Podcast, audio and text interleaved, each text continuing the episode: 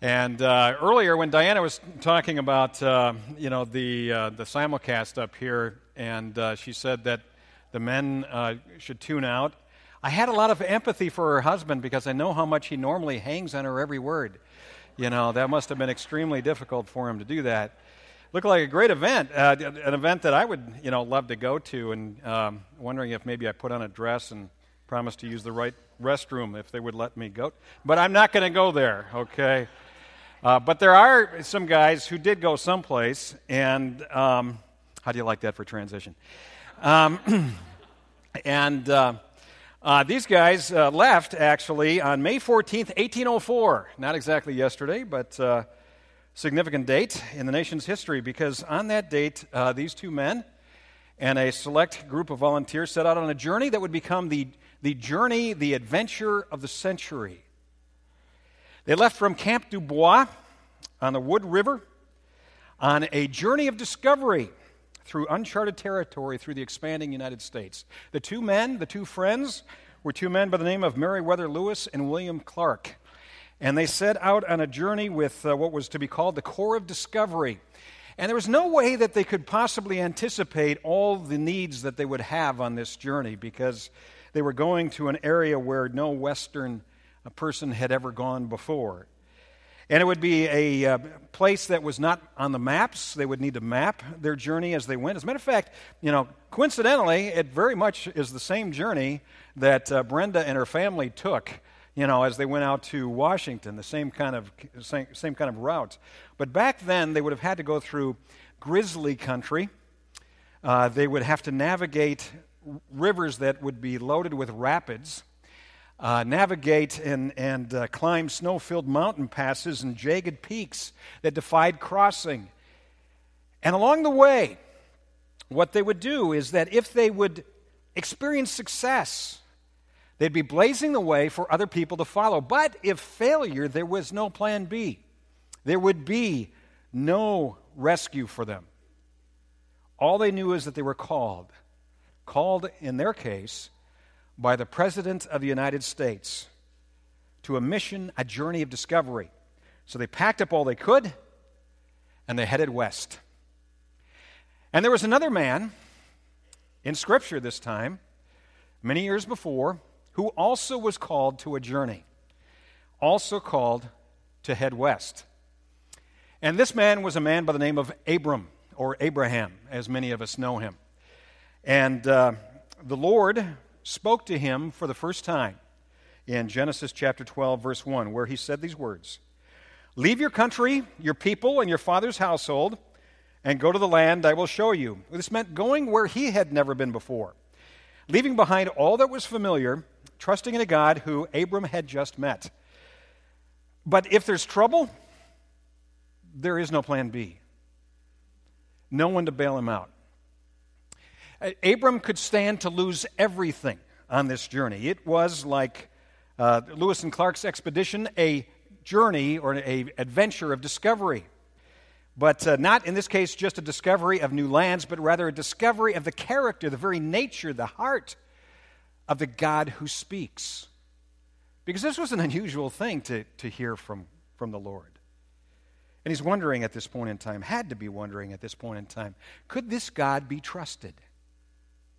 Even if powerful, could this God be a God who would show compassion and mercy and love?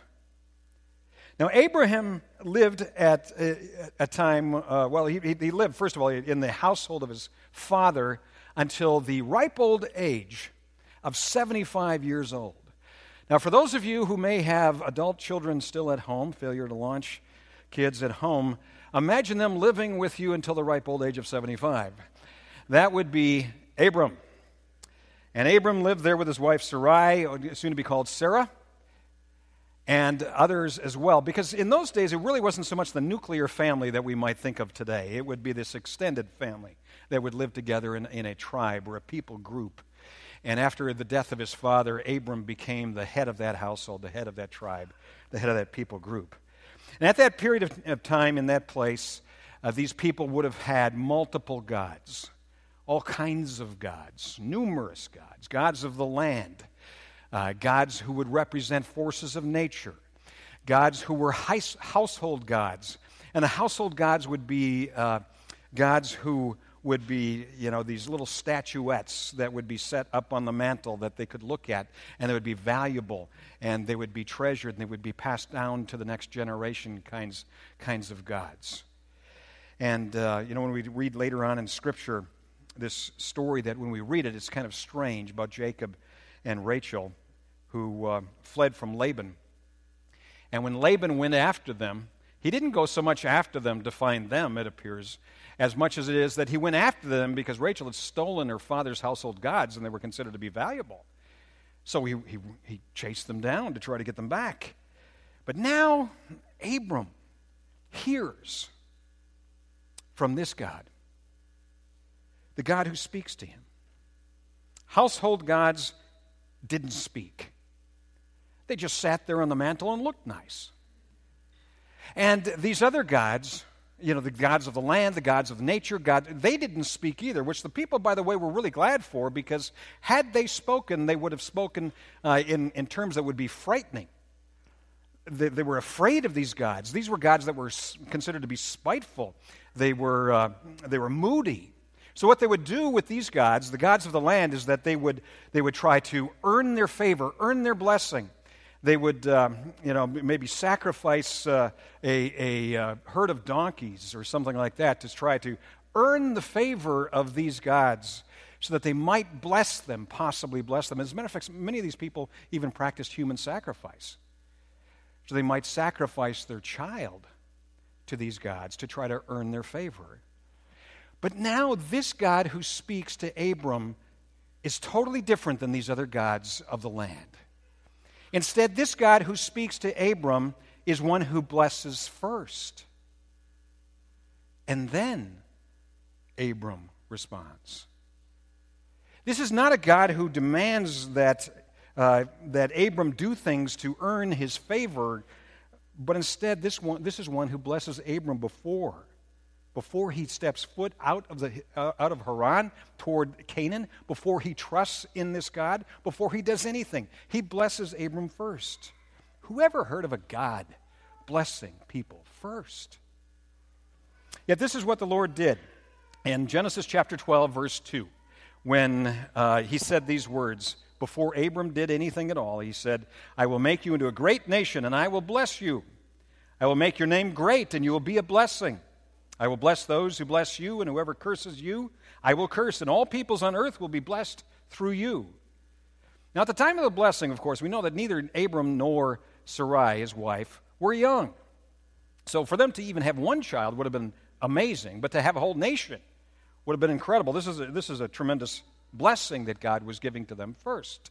But this is the way that God works it reveals God's character, his heart as he does this because he is the one who blesses first, and then we respond.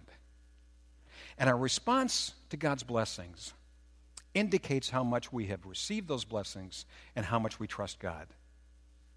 So Abram had this choice to make pack up everyone as the head of the clan, pack up everybody in the clan, you know, uh, which is quite a few people and quite a few animals and everything else, bring them to an unknown place with no plan B, putting everyone at risk, not just Abram, or ignore the call from this God who speaks and remain, remain where he was. Now, it appears as though, if we look at the end of chapter 11 of Genesis, what we can see is that it appears as though Abram's father might have received a similar call because he was headed for Canaan as well, to the very same place that Abram was called to now. But he never made it. Instead, he turned off and went to Haran instead. But now Abram is called to go to this place to, and to fulfill this kind of a vision, this kind of a mission. The question is, what would he do in response to the blessing? Well, all of us have got uh, various you know, responsibilities in life, and we've experienced, you know, maybe some responsibilities that were quite high and some responsibilities that were not so great. Uh, when Brenda's talking about that trip that she took with her family, I'm thinking of her dad, thinking of this tremendous responsibility of hauling these, these kids, this family, all the way across the country.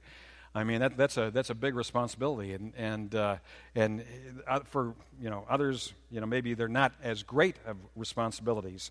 Yesterday morning, we uh, had a birthday party for our twin granddaughters and um, had that at a roller rink. Uh, so that uh, you know that was kind of it was a responsibility, but not a huge one for me because there were so many other adults involved as well. But last night when I was preaching, I became very envious of those preachers who got to sit down when they preached because I was rollerblading at this event yesterday and discovered muscles that I hadn't used in quite a while. You know, uh, but that, that's a small kind of responsibility. And then there's, you know, medium responsibilities. The weekend before, Linda's parents were in town. And uh, we decided to take them to Greenfield Village. We'd never been to Greenfield Village before. And uh, so we decided to go to Greenfield Village, thought that they might kind of enjoy that. But as it turns out, you know, it's kind of a difficult place to take people who, you know, where one could, you know, struggled with walking, the other one with thinking, and that's just Linda and me. You should see your parents. Um, you know, uh, kind of kind of a challenge there, but responsible, you know, for everybody that, that is there. And, uh, you know, here we have Abram, who has a huge responsibility. So, what is he going to do? how is he going to respond to this kind of a blessing? Now, ma- imagine the conversation that Abram must have had with Sarai after he received this call from God. You know, there's no record that Sarai had received a similar call. You know, it's not like the birth of Jesus or something like that, where you know, an angel goes to one and goes to the other. So he needs to, you know, impart the information. And uh, so he goes to Sarai and says something like, uh, um, Honey, you know that trip to Hawaii we were looking forward to going on? Um, well, I got a better idea. How about if we go hang out with a bunch of warlords? And, uh, you know, the, the, kind that really uh, have a hankering for older women. And um, they're, you know, they, they are going to probably want to kill me and steal you and take everything we've got. Now, why would anybody want to go to Hawaii when they could go on a trip like that? I mean, come on. But in reality, I think that, you know, he had to share with her how this God was different. The uniqueness of this God. That this God was not like the other gods, that this was a God who would bless first without having to earn his favor. This is a God of grace. So, Abraham, or Abram as he was called then, and Sarai and Lot and all of their household took that step of faith and left on a journey of discovery of the character of the God who blesses first, the God of grace. And that's the way that it is with our journey with God, is that ours is a journey of discovery to get to know him one step of faith at a time as we see and discover those blessings that God gives to us first. Because God does bless you first as well before you do anything. We can see that the greatest blessing that God gives to us really is the blessing of Jesus dying on that cross, which happened 2,000 years before anybody in this room was born. And with that period of time that elapses in there, we can see very clearly that there was no way in the world we could possibly do anything first to try to earn this God's favor so that He could bless us. Instead, He blessed us with the cross, dying for us. This is the God who blesses first. Now, conventional wisdom today is much as it was during the time of Abram. Conventional wisdom today says that we must earn things before we are blessed. So, conventional wisdom today, for example, uh, says that we, what we get, we get because we deserve it. I am entitled to such and such because I have rights. I have what I have because others owe me. I deserve the best, just ask all the advertisers who keep telling me that. And if I want to get that blessing on the end, I need to be pretty enough, smart enough, make enough money, have the right ideology, work hard enough, have the best kids, funny enough, perfect enough in order to be able to get the blessing.